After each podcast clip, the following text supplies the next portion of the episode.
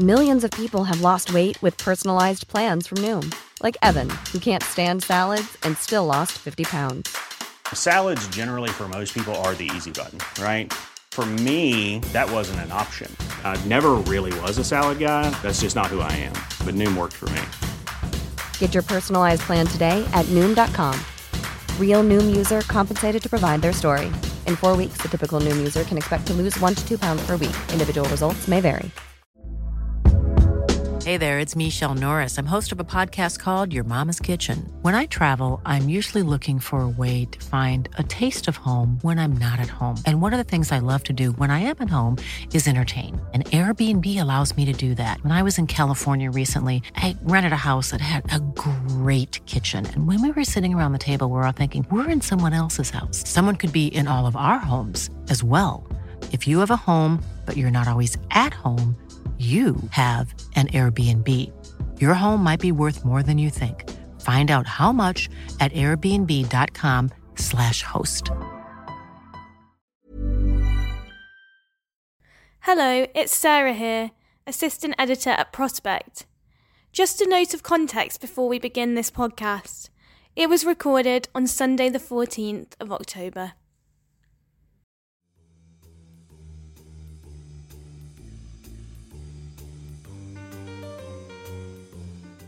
Hello, and welcome to the Rule of Law pod with Matrix Chambers and Prospect Magazine. I'm Richard Hermer. These are dark days. Last week, as we all know, Hamas attacked Israeli towns and kibbutzes along its border with Gaza. They slaughtered hundreds of civilians, including children and babies, as well as young people enjoying a music festival in the desert. They've taken over a hundred people hostage, including the elderly and children. In response, Israel has laid siege to Gaza, one of the most overcrowded spaces on the planet with a population of 2 million, nearly half of whom are children. It has cut off food and electricity and forced the internal displacement of hundreds of thousands of people. At the time of this recording, hundreds of children in Gaza have already been killed by Israeli shelling. On both sides of the fence, parents are burying children. Humans are hurting. These past few days have been utterly bewildering and they have shocked us to the core. And thus, this isn't going to be one of our usual podcasts. There are going to be plenty of other broadcasts and articles dealing with the voices of those caught up in the conflict, with the history of the conflict, and the wider geopolitical ramifications. But we're aiming for something different in this broadcast. It's going to be a short, objective guide to the applicable laws that govern this conflict. We want to begin to understand events, to start making sense of the almost unbelievable, and to do it through the prism of law. In particular, the law designed for the very purpose of judging and governing conflicts, international humanitarian law, or otherwise known as the laws of war. And analysing the conflict through this framework may be thought to have a particular value at a time in which emotions are so raw when the parties to the conflict, their victims, and those who ally themselves with it are caught up in this maelstrom of hurt and hate. Because law provides us, it may be thought, with handrails, both to judge what has gone on to date and to govern behaviours from here on in. And here to act as our guide, I'm joined by my colleague, Professor Andrew Clapham. Andrew is one of the world's most foremost experts on the laws of war. He's the Professor of Public International Law at the Graduate Institute in Geneva and he's the author of leading textbooks on international humanitarian law, including his most recent, simply entitled War, published by the OUP in 2021. And what Andrew and I want to do with a subject matter that is so emotive is for this guide to be as objective as possible, to simply identify the legal framework and outline how, on the basis of what's known so far, the protagonist debate have complied with it and if they haven't, what the legal consequences might be. Now, I'd like to say at the outset that a dry and objective assessment doesn't mean that we don't have deep emotional engagement with what's happening. But it's precisely because of our beliefs and the values that underpin international law, in the universality of human rights, in the need to promote and protect human dignity, that we think it's essential that at these times we publicise what the applicable laws are and how they assist in judging what's occurred and importantly, how they govern current and future actions. Andrew, can I start by asking you first for an overview of the laws that apply to govern this conflict? We're going to focus in the main on the laws of war, but it'd be really helpful if you could just kind of give an overview as to what are the laws that apply. Thank you. Well, of course, the UN Charter applies. Um, the international law of armed conflict applies. Human rights law applies. The law that governs international criminal law, and in particular the jurisdiction of the International Criminal Court, applies. So there are multiple regimes, uh, all applicable at the same time. And if I understood correctly, I think we're going to focus on basically war crimes law and international humanitarian law as governed by the four Geneva Conventions. And just so people have got um, the, the, the language right, because it's sometimes bandied around and misunderstood, you refer to international humanitarian law and Geneva Conventions. That's what is also called, in sort of layperson's terms, the laws of war. Yes, we can keep it simple like that.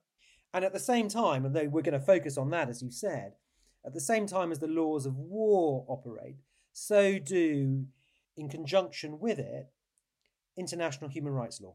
Yes, um, it's complicated the extent to which it applies, but I mean, some pretty basic human rights law applies, yes.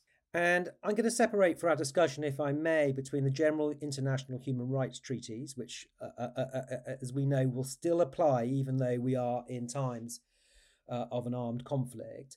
But I want to focus, if I can, on the particular laws of war and how they impose standards upon everybody who is engaged in this conflict.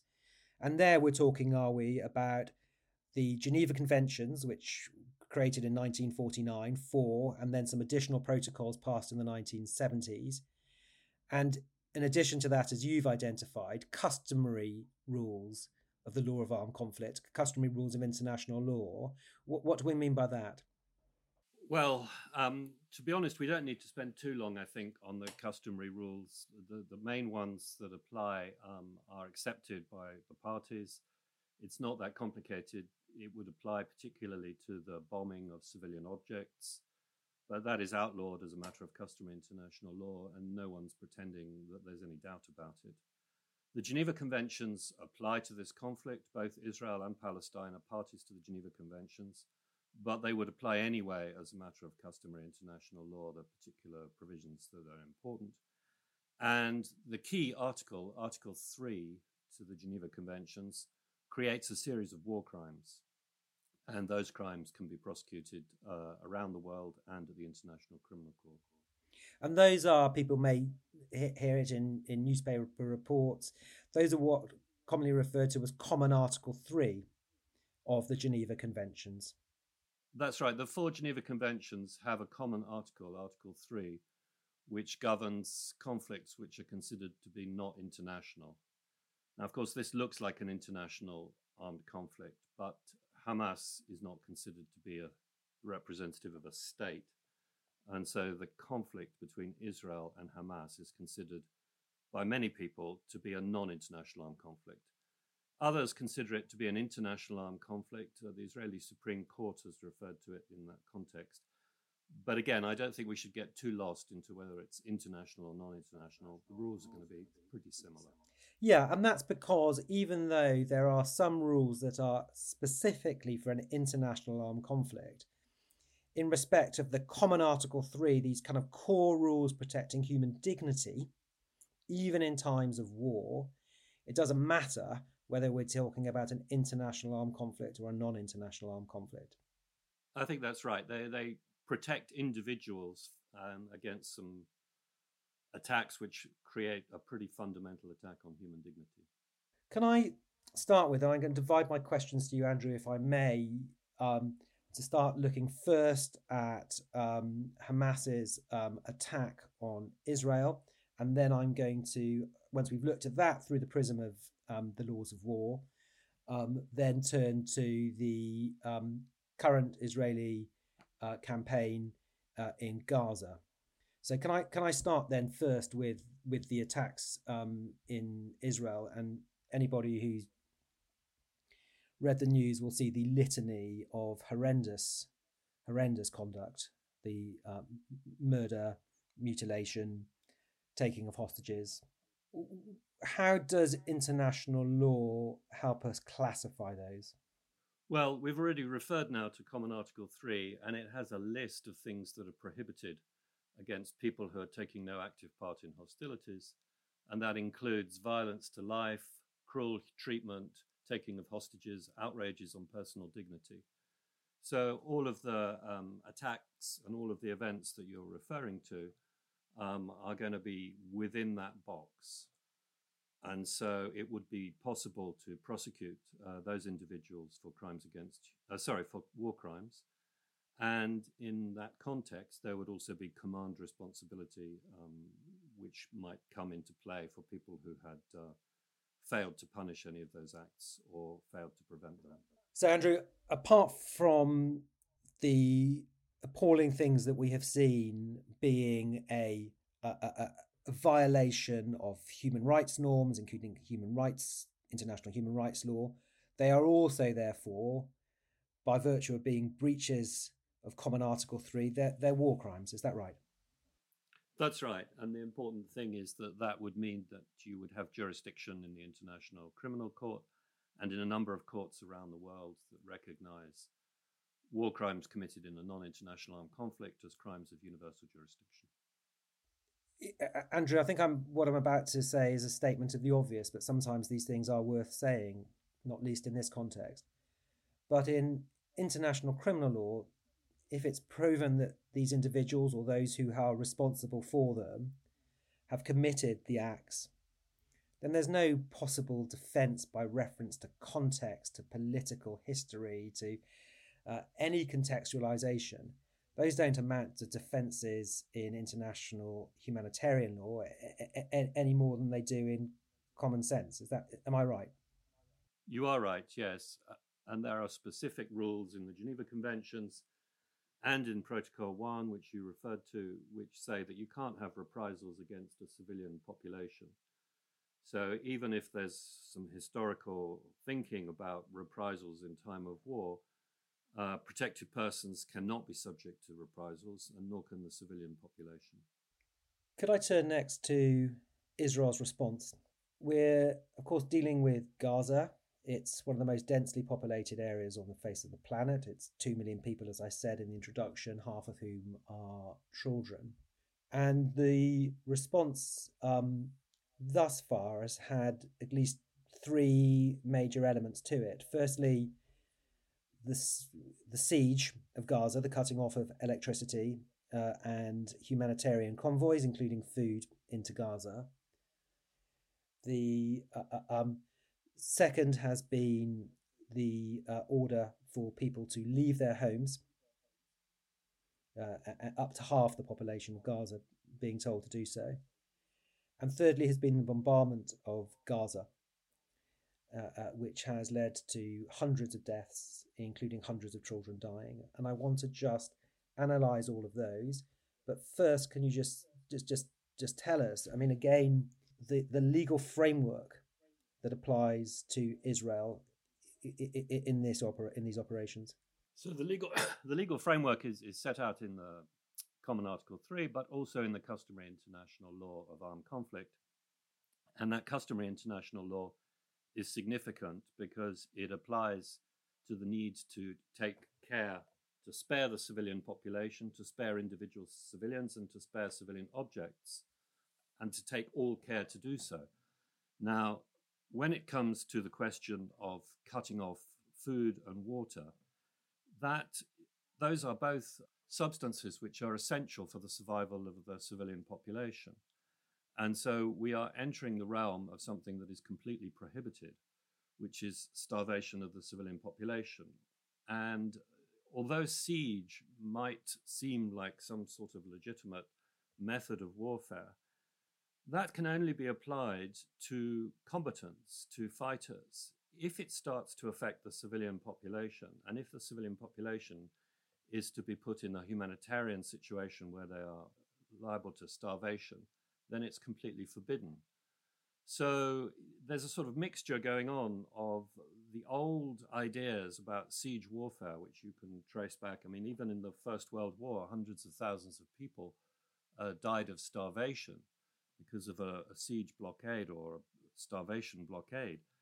But in the modern world, um, it's unacceptable to starve a civilian population. And that's, I don't think, controversial. And so, it, even if it seems to be a good means to an end, it's just not permitted. And starvation of the civilian population um, would be a war crime. Can I ask you then, flowing from that, just to move on to the, the, the kind of the next feature that is developing, which is the evacuation orders, and to ask you about that, A, generally, and then B, in terms of the particular context of Gaza, which is a confined space, and obviously, as we've been hearing in the media, with people in ventilators and hospitals, etc., etc. How does how does how do we understand that through the prism of the laws of war? I mean, the laws of war demand that you give a warning to the civilian population um, in order that they have the possibility to uh, escape the conflict zone. However, it doesn't mean that people who refuse are considered now to be fighters or combatants. They remain civilians and their objects remain civilian objects. I think the, the UN humanitarian agencies have been saying that the kind of uh, movement of population in safe conditions uh, to a safety is, is not possible in the context of Gaza. And as you know, they have been particularly concerned about hospitals where it is not possible to move people who are in intensive care or dependent on dialysis machines in the way that's being uh, suggested. So the hospital remains a hospital and it cannot be um, in any way targeted. And I think that, that must be clear to everyone. But if um, military objects near the hospital are to be targeted, then care has to be taken. And uh, it would have to be shown that it was completely necessary. And the damage to the hospital would, in my view, uh, most likely be considered to be disproportionate uh, to any military advantage that was being sought. So that's going to be a, a disproportionate attack in addition to um, denying people the right to health. Can I ask you, picking up from those themes of necessity and proportionality, to turn to the other area, which has been the aerial bombardment of Gaza over the coming days? And we're broadcasting this at a point, I think, probably on the eve or shortly before a ground um, invasion. What are the rules? What's the framework when um, forces go into civilian areas? in terms of the care that needs to be exercised? What's the legal framework? I mean, you've raised the question of necessity. So before we get into um, the difference between a military objective and a civilian object, force can only be used um, where it is necessary in self defense. It's not that once you've been attacked, you're entitled to use as much force as you want. And so the necessity rule actually limits how much force can be used to what you need to do to be able to repel the attack and an imminent wave of a second attack, but not to destroy the enemy forever. Um, that is not how the UN Charter works. Uh, Self defense can be used in a proportionate and necessary way to repel an attack, but not to have a total war against the enemy. That idea has been rejected. So if there is necessary force being used in self defense, then it can only be used against military objectives. So that means something which is making an effective contribution at that time to a military advantage. It is not all the bits that are associated with Hamas. It has to be making a military effective contribution, resulting in a military advantage. If civilians are incidentally killed, they are known as collateral damage. And within that, there are rules that say you cannot have excessive collateral damage. And so all care has to be taken to avoid any civilian loss. But if it is seen as proportionate to the military advantage of that particular attack, then it will not be a violation of international law but massive bombardment and failing to distinguish between military objectives and treating all military objectives as one big military objective, that is prohibited as a disproportionate attack. And obviously, my previous questions have been focused on human life, but uh, again and again mindful of what we've been seeing on our screens. What, what about the destruction of property and homes? So, any attack on a civilian object is a war crime and a violation of international humanitarian law. So, one can only justify it if one can show, as I said, that it constitutes a military objective, which means at the time it is making a contribution and creating a military advantage. So the massive destruction of civilian uh, property is not to be seen as inevitable or something that is inherent in war. There are rules now for armed conflict, and both disproportionate attacks and attacks on civilian objects will be a violation of humanitarian law. And then finally, Andrew, in terms of accountability uh, uh, of Israeli government and forces, for any war crimes that are shown to have taken place. What's the what's the mechanism for that? Well, obviously, the parties are supposed to bring their forces into line and punish those who create commit violations of international humanitarian law or war crimes.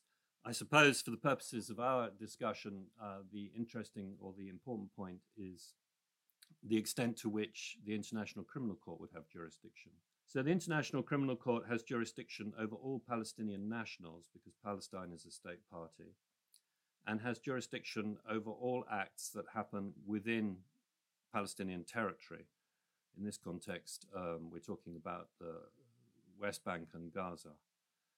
Um, and in that context, it doesn't matter what nationality you are, you would be liable to be prosecuted at the International Criminal Court for acts that take place in Gaza. Now, there's then the possibility of being prosecuted in a number of countries around the world.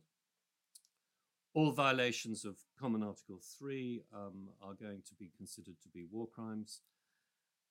Where things get a little more complicated is that to the extent that Gaza um, will now perhaps come under full occupation, crimes committed against protected persons in that context constitute grave breaches of the Geneva Conventions. That means that they could be prosecuted um, in every single country in the world because every single state in the world um, has ratified the Geneva Conventions. The UK has something called the Geneva Conventions Act, which means that any individual involved in those grave breaches could be prosecuted in London um, or in Britain under those rules. So there are a series of core rules, if you like, the Common Article 3 rules. There are a number of other war crimes that can be committed in armed conflict. And then there's a special regime called grave breaches, which will apply to the any occupation and crimes committed against people who are protected uh, in occupied territory. Andrew, thanks very much um, indeed for that. I mean, as I said at the outset, we're very keen for this to serve as a guide for people in the context of a conflict in which so much emotion swirls up, in which parties tend to get siloed, only seeing one side, not the other. And one of the reasons I suspect we're both lawyers and both so committed to international law is that it doesn't discriminate between one side or the other. It's a set of universal rules, and they're a set of universal rules based upon a belief in human dignity and the universality of human rights. And so, thank you so much for just setting out in such clear terms what the rules are. And thank you very much for listening. Thank you. Prospect brings rigorously fact checked analysis, ideas, and perspectives to the big topics the world is grappling with. Special offer buy a digital subscription for only £3 for three months access, then £49 annually. Go to subscription.prospectmagazine.co.uk to subscribe. Hey, it's Danny Pellegrino from Everything Iconic. Ready to upgrade your style game without blowing your budget? Check out Quince. They've got all the good stuff shirts and polos, activewear, and fine leather goods, all at 50 to 80% less than other high end brands. And the best part? They're all about safe, ethical, and responsible manufacturing.